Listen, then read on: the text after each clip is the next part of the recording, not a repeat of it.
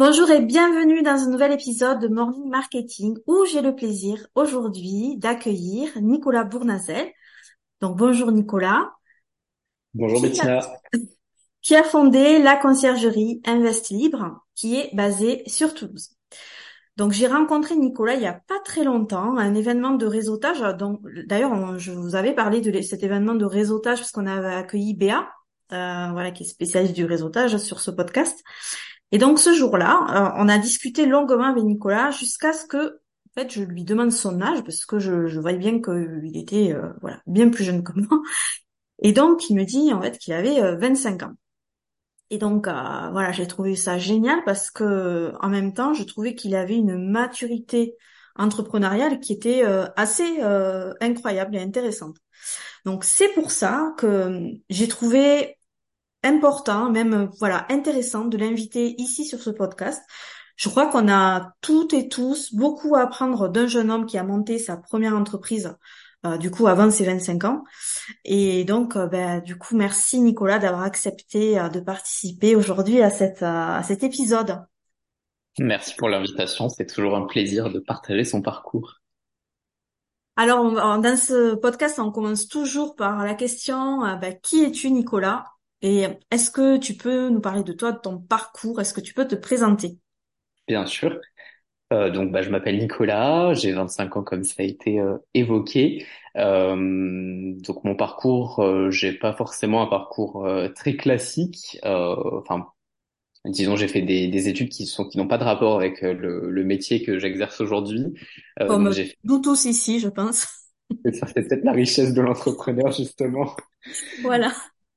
Du coup, euh, donc voilà, j'ai fait une licence éducation spécialisée, donc rien à voir. Je me destinais euh, euh à aider les gens euh, en difficulté sociale, si je puis dire. et au fur et à mesure de mes études, je me suis rendu compte que c'était pas forcément ce qui me comblait. Disons que j'étais, en effet, j'aimais aider les gens. J'étais très à l'aise à l'oral. J'étais curieux. Enfin voilà, toutes les qualités qui étaient bonnes pour ce métier.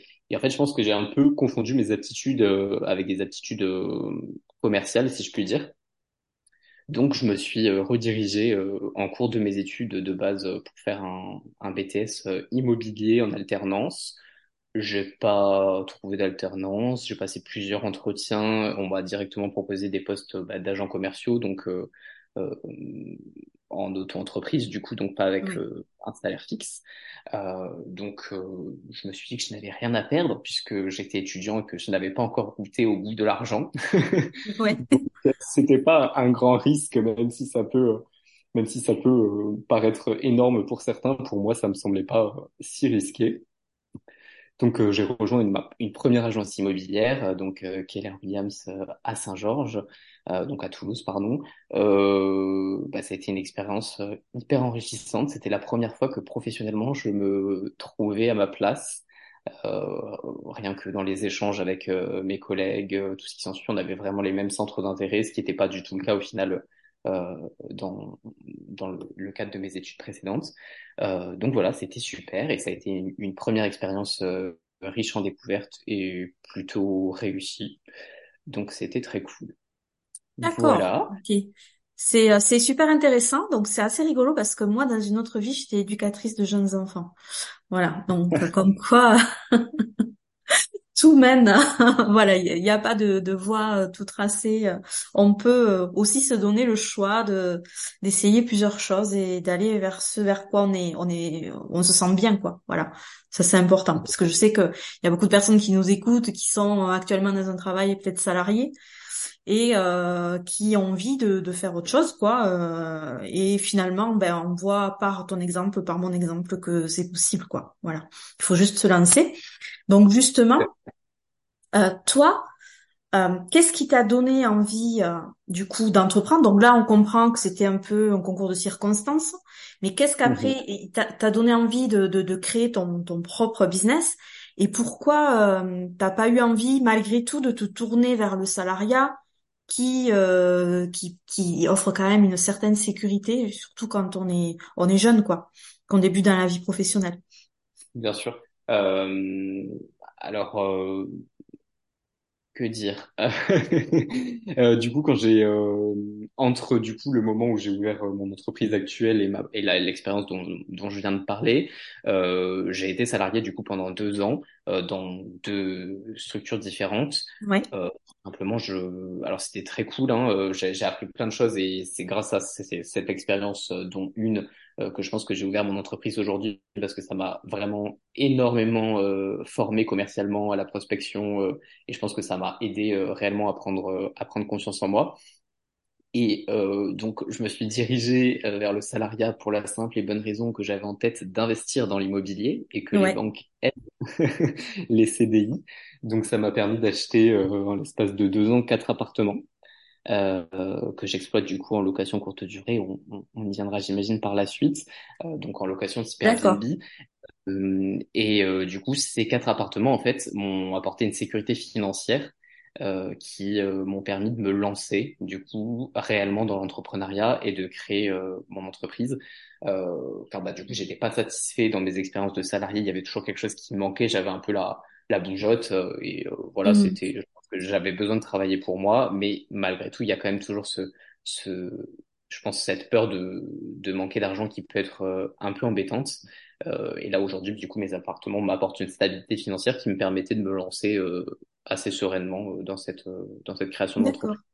C'est quand même assez incroyable, je trouve, la maturité, euh, parce que du coup, moi, je connaissais pas cette histoire-là, mais euh, la maturité que t'avais, euh, que t'as, mais bon, voilà, que t'avais là si jeune, euh, en fait, d'avoir déjà cet esprit de se dire, bon, ben, ok, euh, je suis salarié, euh, j'en profite pour investir dans l'immobilier, en fait, pour m'offrir une liberté euh, financière, quoi, tout simplement. C'est, euh, Ouais. enfin, je trouve que c'est vraiment admirable. Moi, à ton âge, j'étais en train de boire des, des coups place Saint-Pierre, quoi. Voilà, clairement, tu vois, et je pensais pas du tout à tout ça. Donc, euh, je suis assez admirative, en fait. Je te rassure, je, je bois aussi des coups euh, place Tu vois, euh, ça me rassure. Après, je pense qu'il y a une, il y a une grosse partie. euh, enfin, je- pour ça, pour le coup, je suis très reconnaissant de mes parents parce que euh, mes parents ont investi dans l'immobilier et ils m'ont toujours inculqué cette valeur de l'argent. Ouais, je Euh, comprends. si tu veux, chaque décision que j'ai prise dans ma vie, euh, j'ai pas eu l'impression que c'était quelque chose de gigantesque parce que mes parents l'avaient fait, ça avait Ouais. marché. Moi, j'avais encore plus de chances que ça réussisse parce qu'aujourd'hui, on a beaucoup d'outils qui nous permettent que ça fonctionne beaucoup mieux qu'à l'époque. Donc, en fait, si tu veux, mon, j'avais, j'ai toujours eu l'impression que tout ce que j'entreprenais, c'était un risque modéré grâce à l'éducation que j'avais eue euh, auparavant. Donc, je les remercie. Tout à fait. Ah, mais c'est c'est clair. euh, ça, ça c'est c'est c'est vraiment clair que l'éducation financière qu'on peut recevoir euh, de par euh, ouais de par euh, nos parents, c'est c'est vraiment un guide. Tu vois. Moi de mon côté, euh, mes parents étaient infirmiers, donc ils étaient pas du tout dans ça.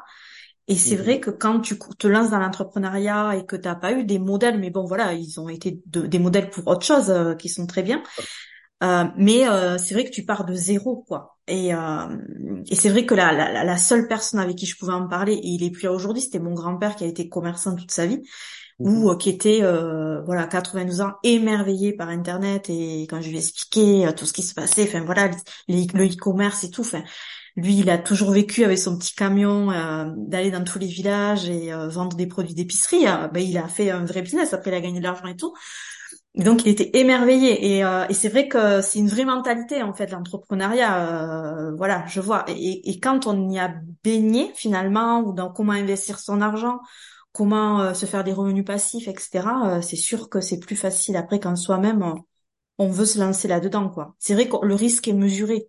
Je suis sûre que mes enfants, s'ils veulent entreprendre, euh, voilà, ils vont pas réfléchir dix ans. Ils voient que j'y suis, euh, voilà, ils sauront que c'est possible quoi. Oui, c'est ça. Mais il y a toujours des craintes parce que, enfin, ça n'existe pas. Je dis pas que je dors tranquillement toute la nuit, mais euh, disons que tout est, euh, tout est plus, tout est plus modéré, je pense, et, et c'est plus réfléchi. Il y a moins de, moins de risques. Même on peut en reparler assez facilement du coup avec sa famille. Ils comprennent quand même assez ce qu'on fait puisqu'ils l'ont vécu aussi. Donc, euh, donc c'est une grande chance et j'espère que moi-même je réussirai à, à inculquer tout ça à mes enfants parce que si je compare justement avec euh, mon entourage, je me rends compte que vraiment l'éducation financière c'est euh, c'est un peu la, la clé euh, dans la vie. Ouais, complètement. Oui, oui, tout en, en restant dans une éthique et euh, voilà. Mais en tout cas, pour soi-même, ça c'est clair que que on n'apprend pas du tout à gérer son argent et, et à, à prospérer quoi. Voilà, ça c'est clair.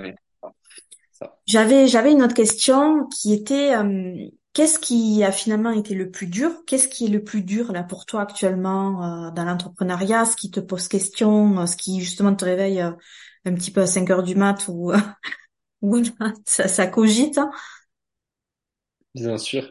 Euh, bon, déjà, j'estime que le, les achats de mes appartements avant de créer mon entreprise étaient déjà une forme d'entrepreneuriat euh, au vu de l'exploitation euh, que j'en fais. Euh, donc, bah, on dort pas tranquillement toutes les nuits parce qu'il y a des, y a des risques, il y a des, des séjours de voyageurs qui se passent mal, il y a des. Ouais, c'est clair. Le premier, appart, le premier appart que j'ai acheté, il était à Perpignan, j'habite à Toulouse, donc c'est à deux heures. Heureusement, j'ai une super femme de ménage euh, sur place qui gère beaucoup de choses mais euh, des fois il y a des complications. Euh, j'ai eu un cambriolage, j'ai eu euh, plein plein de choses, des clés qui disparaissent, enfin, vraiment des, des choses qui, quand on les vit sur le moment et qu'il y a un autre voyageur qui arrive le soir, qui sont très compliquées à gérer, surtout quand on est à distance. Donc ça, ça, ça aide pas forcément. Euh, voilà. Et ensuite, euh, je dirais l'autre difficulté, enfin d'autres difficultés que je, je peux rencontrer, euh, bah, c'est mon âge, parce que malheureusement, euh, voilà, on est souvent ramené à notre âge. et 25 ans, c'est bah, c'est jeune dans l'entrepreneuriat, donc des personnes plus âgées ont énormément de mal à faire confiance à des personnes de 25 ans. Bon, après, quand on discute un peu, ils, ils se rendent bien compte que je sais de quoi je parle, donc mm-hmm ça, ça, ça rassure. Mais c'est pas, c'est pas toujours simple de se faire une place euh, euh, quand on a 25 ans, parce qu'on est réellement toujours ramené à notre âge. C'est une des premières questions qu'on nous demande. Enfin, on, on tergiverse euh, euh avec des personnes et directement on nous demande quel âge, quel âge on a, quoi. Mais ouais, ouais. Mais c'est, euh, c'est, rigolo parce qu'en fait, dès qu'on on, on détonne un peu de, de, de voilà, de, de la majorité, on va le dire comme ça. Mhm. Donc toi par ton âge, moi par euh, le fait que je sois une, une femme euh, en milieu rural qui est marketeuse, quoi. Mhm. Euh, on, voilà, d'un côté, il va y avoir des gens méfiants, et puis et de l'autre côté, en fait, on va créer au, contraire, quoi, de, de, de mhm. l'identification. Donc ouais, ouais, ça, ça dépend en fait de, de comment on le vit, mais après je comprends que dans ce milieu-là euh, quand les, les gens vont euh, c'est, je comprends que, que, que ben, je comprends c'est pas je, je, comprends pas je vois la scène en fait euh, où tu dois être tout le temps en train de, de rassurer euh, parce que bah tout à fait. Je pense qu'en fait on doit bon après c'est comme euh, je je suis pas une femme mais je si je me mets à la place d'une femme et, et de, de ce que j'entends des, des discours de, de certaines de certaines personnes c'est que voilà il faut toujours ramer plus et toujours montrer qu'on sait tous parce que on a un handicap entre guillemets bien entendu. Euh, donc voilà, c'est ça une des difficultés. Et une autre difficulté euh, qui a été assez compliquée pour moi au début, c'est de faire du réseau. D'accord. Parce que suivant l'âge euh, dans le euh, l'âge que l'on a quand on quand on se lance euh, dans l'entrepreneuriat, ça peut être plus ou moins facile suivant son enfin toujours entre guillemets, hein, plus ou moins facile parce que rien n'est facile malheureusement. Euh, mais disons que, euh, par exemple, quand on est dans l'immobilier et qu'on a entre 30 et 40 ans, disons qu'on a tous euh, des amis qui achètent, qui vendent, qui louent. Euh, donc c'est assez simple. Alors que moi, euh, quand j'ai commencé, tous mes amis étaient étudiants. Donc en fait, et je suis pas de Toulouse de base, donc j'avais vraiment zéro, zéro, zéro réseau sur Toulouse. Et c'est très compliqué pour moi. Bah, je suis quelqu'un de très à l'écoute et d'assez curieux, donc c'est compliqué pour moi de de, de, me, de me vendre et de, de justement d'aller chercher des personnes qui vont pouvoir me ramener euh, des clients. Et ça, je pense que ça a été vraiment ma, ma plus grande difficulté. Tu vois, du coup, on, on s'est rencontrés, comme tu l'as dit, dans, dans un club euh, pour faire du réseau. Euh, et du coup, bah, tous les jours, euh, je me bats pour Contre toi-même, c'est ça? Voilà, c'est ça. Pour m'améliorer sur ce point-là. Et au final, bah, je me rends compte que c'est tellement important parce qu'aujourd'hui, enfin, du coup, nous, ça fait six mois qu'on a lancé euh, notre notre société et clairement tous les appartements qu'on a rentrés c'est grâce à notre réseau donc euh, je, je me bats contre moi-même mais je vois que, que c'est utile et que c'est important. Donc c'est oui c'est ça c'est la prospection euh, c'est clair que c'est c'est c'est hyper compliqué quand on n'est pas aussi d'un naturel comme ça euh, parce que je pense qu'il y a des gens au contraire euh, ils s'éclatent dans ça et ils ont des facilités. Mais effectivement, euh, de mon côté aussi, euh, c'est pas du tout naturel. Et, euh, et, en fait, je me rends compte que c'est au fur et à mesure des plus je le fais en plus, en, fait, plus c'est c'est Oui. facile, quoi. Voilà, Ouais. c'est c'est comme pour tout. Donc, euh, mais la, le, le, le côté euh, se construire un réseau, effectivement, c'est c'est très très très important en fait. Et les gens, euh, parce que nous, bon voilà, les, les personnes qui nous écoutent aujourd'hui ont en général un, un business en ligne Mhm. où euh, où finalement on peut vite se laisser aller euh, dans une certaine solitude, hein, euh, voilà. Et euh, et c'est pas bon quoi, c'est pas bon euh, pour soi et c'est pas bon aussi pour euh, son business. Donc euh, donc il faut se forcer euh, à aller vers les autres parce que c'est vrai qu'aussi euh, voilà quand on fait du alors du coup je je digresse mais voilà c'est important je trouve de le dire. Des fois on peut aller vers le business en ligne parce que justement on est timide et qu'on se dit que ça va être Ouais. Hmm. voilà, alors que non, en fait, euh, c'est c'est faux, c'est une illusion. Il faut, euh, voilà, au, au contraire, si on veut à un moment donné euh, percer, euh, voilà, se faire voir, se positionner comme euh, voilà un expert, il va falloir à un moment donné montrer de soi. Alors, je parle pas forcément de manière euh, visuelle, hein, voilà, mais euh, voilà, comme moi avec le podcast, euh, sur les réseaux sociaux, par ses écrits, tout ça. Mais il va falloir donner de soi parce que sinon, euh, voilà, on n'y arrive pas. Donc, euh, je, partage euh, le fait avec toi que c'est dur, ouais, de, se créer un réseau et de faire. En fait, c'est pas dur de se créer un réseau, c'est de faire la démarche d'aller se créer un réseau. C'est ça, c'est ça. Euh, bon, après, c'est, quand même toujours moins compliqué que d'aller prospecter en direct des clients parce que moi, du coup, le, réseau, ça m'apporte des prescripteurs qui vont m'envoyer des clients. Donc, c'est quand même relativement plus simple et disons que, enfin, après, c'est une stratégie qu'on a mis en place parce qu'on s'est dit qu'il vaut mieux prospecter euh, une personne qui va nous ramener potentiellement 10 clients puisqu'il a la même cible de clients que nous, mais on fait pas le même métier, plutôt qu'un client direct qui va nous ouais. ramener peut-être deux, trois Donc, clients tu, tu as des apporteurs d'affaires, en fait. c'est ça, tout à fait. Bah, là, nous, notre stratégie, du coup, c'est de se développer, enfin, de, de faire des partenariats essentiellement avec des agents immobiliers, euh, puisque c'est les premiers acteurs qui sont là euh, dans le dans, dans l'achat du bien ou la location du bien. Et du coup, euh, suivant le, le projet de leurs clients, ils peuvent ils peuvent nous renvoyer le, le client pour la gestion de de leur bien en courte durée. Donc, euh, tout à fait. D'accord. Euh, j'avais une autre question, c'était euh, qu'est-ce que c'est pour toi les qualités indispensables pour euh, pour entreprendre et pour surtout parce que pour entre- entreprendre tout le monde est capable de le faire, mais surtout pour prospérer et, et durer dans l'entrepreneuriat? Pardon. Attends, je t'ai perdu. Est-ce que tu m'entends? Oui, je t'entends, mais je ne te vois plus. C'est bon. Du coup, euh, donc euh, pour moi, une des qualités principales, euh, je dirais que c'est le sens du commerce. Alors qu'est-ce que c'est le sens du commerce? alors, qu'est-ce que c'est le sens du commerce? Pour moi, c'est ben, justement savoir se vendre et, et savoir, ben, en fait, être à l'aise dans des dans les relations humaines. Parce que, enfin, dans mes expériences de salarié, j'ai été dans une start-up euh, et je, on voyait que le, le gars, c'est un génie, vraiment, mais il avait énormément de mal à, à vendre son produit, en fait, à simplifier son produit pour que monsieur, madame, tout le monde comprenne ce qu'il voulait dire. Et je pense que ça, vraiment, c'est quelque chose d'hyper important, euh, que ce qu'on ce qu'on exprime soit à la portée de tout le monde pour que tout le monde puisse comprendre euh, notre solution, parce que si on si on bah, on s'exprime dans notre jargon, euh, on va intéresser qu'une certaine partie de des personnes, alors que euh, peut-être que ce, ce monsieur qui n'aura pas compris euh, est aussi une cible de client pour nous. Donc pour moi, ça c'est quelque chose de, de primordial euh, parce que en fait tout, il y a, enfin peut-être que je me trompe, mais je pense qu'il y a aucun business euh, aujourd'hui dans l'entrepreneuriat où on ne on ne le monétise pas. Donc qui dit monétiser dit euh, vente, et qui dit vente dit commerce. Donc il faut forcément être curieux et c'est, c'est- ouais, savoir se vendre et du coup savoir trouver des, des clients euh, en prospectant euh, euh, ouais. de quelque manière. Ce dont tu parles, en fait, c'est euh, ce côté de savoir mettre en avant euh, la valeur de son, euh, de son produit, euh, la valeur de la transformation qu'on qu'on va donner à nos clients, en fait, la valeur du problème qu'on va résoudre. Et, euh, et c'est clair que c'est euh, c'est un point que, que, que nous, on travaille beaucoup, euh, de comment, en fait, sortir tous les bénéfices d'un produit pour que finalement le, le, le produit euh, se vende tout seul et où il n'y ait pas no- plus d'objection par rapport au prix qu'on met. Oui. Voilà, si si la personne se rend compte que le produit va venir lui résoudre son plus gros problème, on appelle ça un problème dur. Donc ceux qui m'écoutent, j'en parle souvent, c'est un problème douloureux, urgent et reconnu. Mhm. Si euh, le produit il vient résoudre ça et qu'on est en capacité de montrer que le produit vient résoudre ça, voilà, on a tout gagné.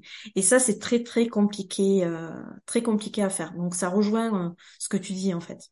Ouais, bien sûr. Oui, non, non, c'est sûr que c'est primordial. On le, y a, on le, on le voit énormément, mais de toute façon, je pense que c'est le problème de beaucoup de, je refais le lien avec les, les startups, mais je pense que c'est le problème de beaucoup de startupeurs, c'est que c'est des personnes très, très intelligentes qui ont des idées de génie, mais commercialement qui sont en difficulté parce qu'ils ont, ils sont pas forcément, sans faire de généralité, bien entendu, ils sont pas forcément à l'aise dans la relation sociale ou ce genre de choses. Donc rien que Ouais, d'aller vendre le produit, c'est, c'est compliqué. d'accord. Et ouais, ouais, ouais, non, mais t'as raison. Je, je suis, euh, je partage tout à fait ton avis. C'est, c'est le plus important. euh, bon, il- il- ça sert à rien d'avoir un super produit si on n'est pas en capacité de, de montrer que c'est un super produit, quoi. Voilà. Et, et après, tu as une autre qualité euh, importante pour toi euh, pour entreprendre euh, au niveau de, de peut-être par exemple de, de ta routine de travail, de, de ta discipline. Euh, euh, tu as une discipline particulière pour tenir tes objectifs, pour euh, ou, ou pas ou... là, je vais être un peu le mauvais élève. Non, mais j'ai une question, une vraie question. Hein. Euh, non, en toute transparence, euh, du coup, euh, pour moi, le l'avantage de l'entrepreneuriat, c'était justement une liberté. Donc, euh, alors bien sûr que je me fixe des objectifs. Je pense qu'on a une croissance qui est plutôt très cool pour un, un début de un- une création d'entreprise dans notre dans notre milieu, si je compare à d'autres conciergeries. Euh, donc, je je travaille comme il se doit et je compte pas mes heures. Mais disons que je peux travailler autant euh, à minuit que pas travailler à 10 heures du matin. Ouais. Euh, donc euh, pour moi en fait c'est ça, c'est euh, pour moi l'entrepreneuriat c'est un équilibre. Euh, donc on, on choisit cet équilibre comme on comme on le veut.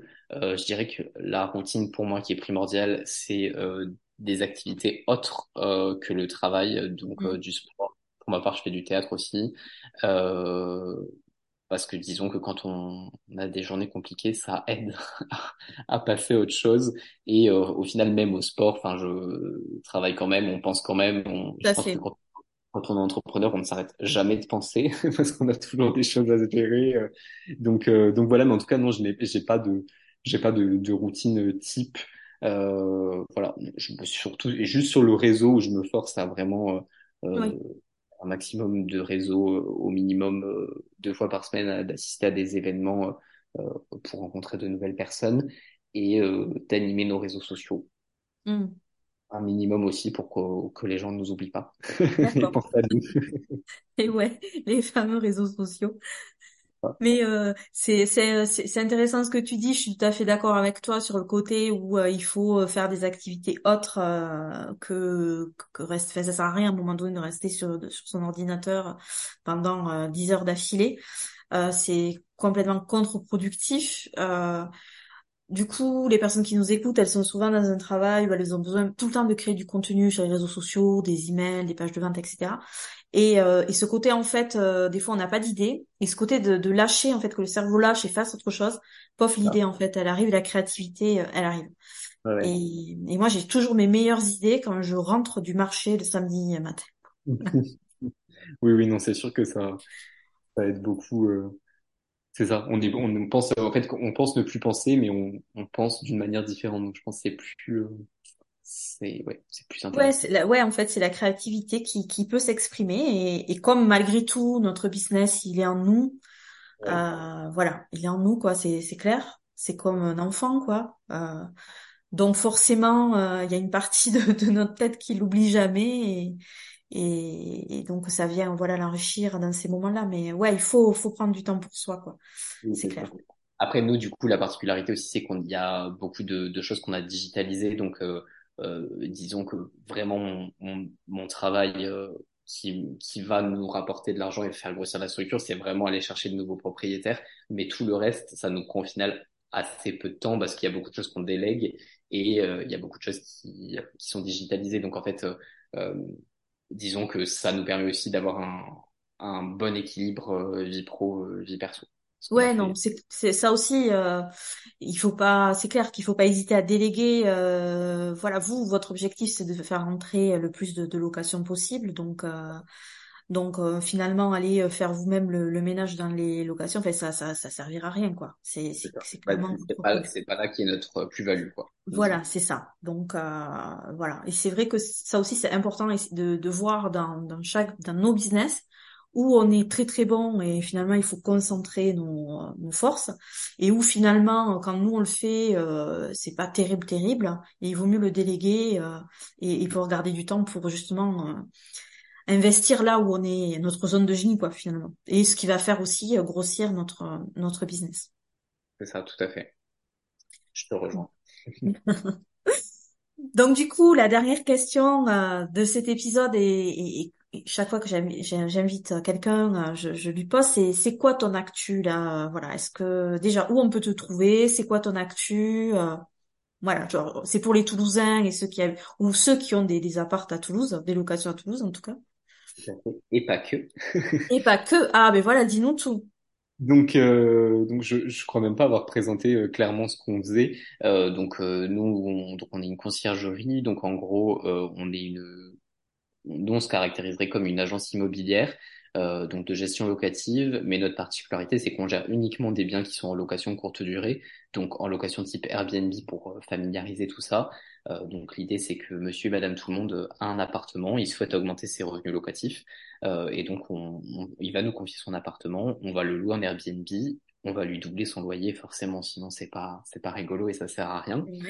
Euh, et Alors euh, juste, je te coupe, ça veut dire que vous placez, vous faites vous-même les annonces sur Airbnb et tout ça ou? tout à fait, tout à fait, D'accord, une prise en charge totale en fait de l'appartement.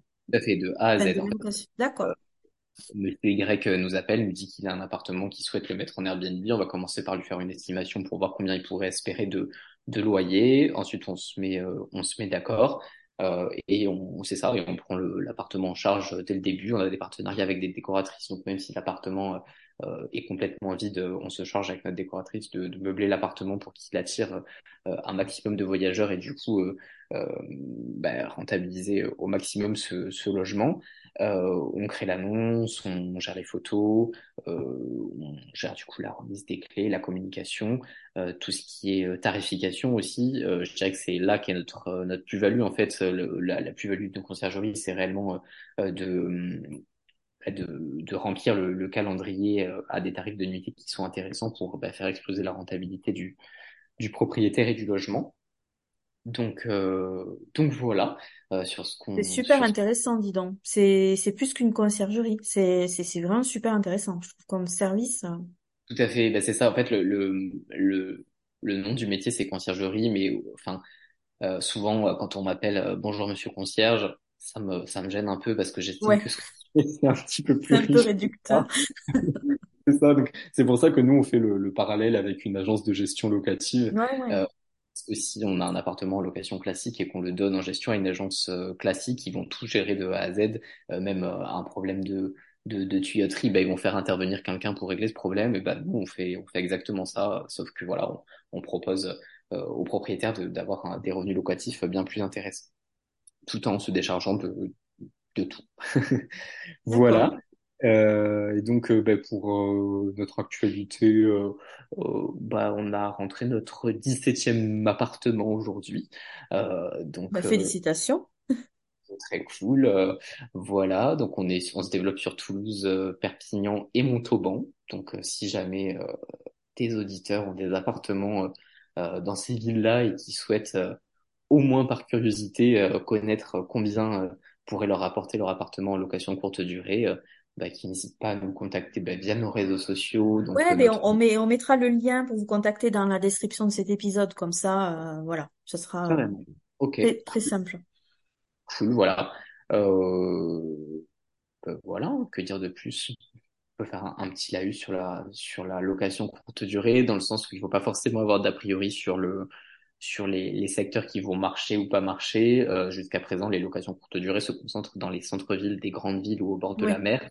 Euh, nous, justement, bah, aujourd'hui, on a 17 appartements et on n'en a pratiquement aucun euh, dans l'hypercentre.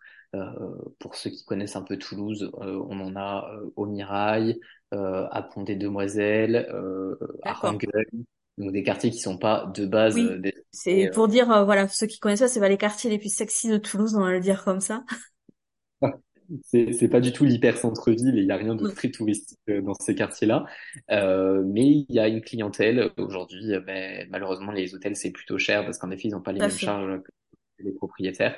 Euh, et disons que c'était, on prend majoritairement des grands appartements en gestion. Euh, donc le prix d'une nuitée, on a des appartements qui accueillent jusqu'à 8 personnes. Donc le prix d'une nuitée d'un appartement pour 8 et d'un hôtel pour 8, c'est pas le même coût. Donc euh, forcément, au final, euh, il y a, il y a de la place pour, pour tout le monde sur Airbnb et dans n'importe quel quartier et n'importe quel type de superficie. Ce n'est pas uniquement des, des studios qui se, qui se. Hmm.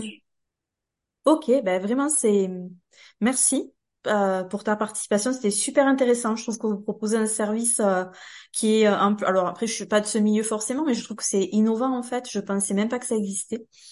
Donc euh, donc c'est c'est c'est hyper intéressant. hein. Quand la franchise dans toute la France, euh, Je l'espère. Ah voilà, c'est ça. C'est vraiment un, un business qui est euh, le business de la franchise. En fait, ah ouais, avant d'entreprendre, il y a, je, je pense comme tout entrepreneur, on sait, il y a toujours ce truc en mode, mais qu'est-ce que, bah, je sais que je voulais entreprendre, mais c'était qu'est-ce que, qu'est-ce que je vais aller ouvrir en fait? Ouais. Oui, oui. Et c'est ça. Et je trouve que c'est intéressant d'avoir quelque chose qu'on peut franchiser, parce que du coup, au bout d'un moment, on rentre dans d'autres enjeux Et ça permet de pas forcément, de mon humble avis, parce que j'y suis pas encore et peut-être que je ne franchiserai jamais, mais Mm. euh, je pense que ça nous permet de, de découvrir autre chose de l'entrepreneuriat à partir du moment où on franchise avec d'autres enjeux, et donc de pas rentrer dans une routine de l'entrepreneuriat où on crée une boîte, ça fonctionne, on en crée une autre, ça fonctionne. Enfin, et voilà, et ça donne une autre dimension au projet qui, je pense, va être très intéressante. Et euh, ouais, ouais, ouais, ça me, ça me tente bien. Ah voilà, j'ai j'ai vu juste. hein. Bon, mais écoute, c'est ce qu'on te souhaite, hein, euh, voilà, le, voilà, et de prendre plaisir euh, dans, dans ton activité, en tout cas, et de, et de gagner de l'argent parce qu'on est là pour ça aussi. Enfin voilà, d'accomplir ce que tu as envie d'accomplir. Je te remercie, Nicolas, vraiment euh, pour ta participation. Voilà, je suis sûre que tout le monde a, a apprécié. Euh, si vous voulez en savoir plus euh, sur euh, la conciergerie euh, de Nicolas, je vous, enfin la conciergerie, enfin voilà, c'est vraiment réducteur. hein. On a bien compris que c'était le niveau dessus. Euh, vous avez le lien euh, dans la description de cet épisode. Donc n'hésitez pas à le contacter. En plus, il est super sympa, Nicolas. Donc euh, voilà. Et vous lui dites que vous venez de ma part. Voilà. Comme ça, il m'offrira des, il m'offrira des dépôts euh, Place Saint-Pierre la prochaine fois que je monterai à Toulouse. merci beaucoup, Bettina, pour l'invitation et pour le, le partage. À bientôt et merci à toutes et tous pour votre écoute. Merci. À bientôt. Bientôt.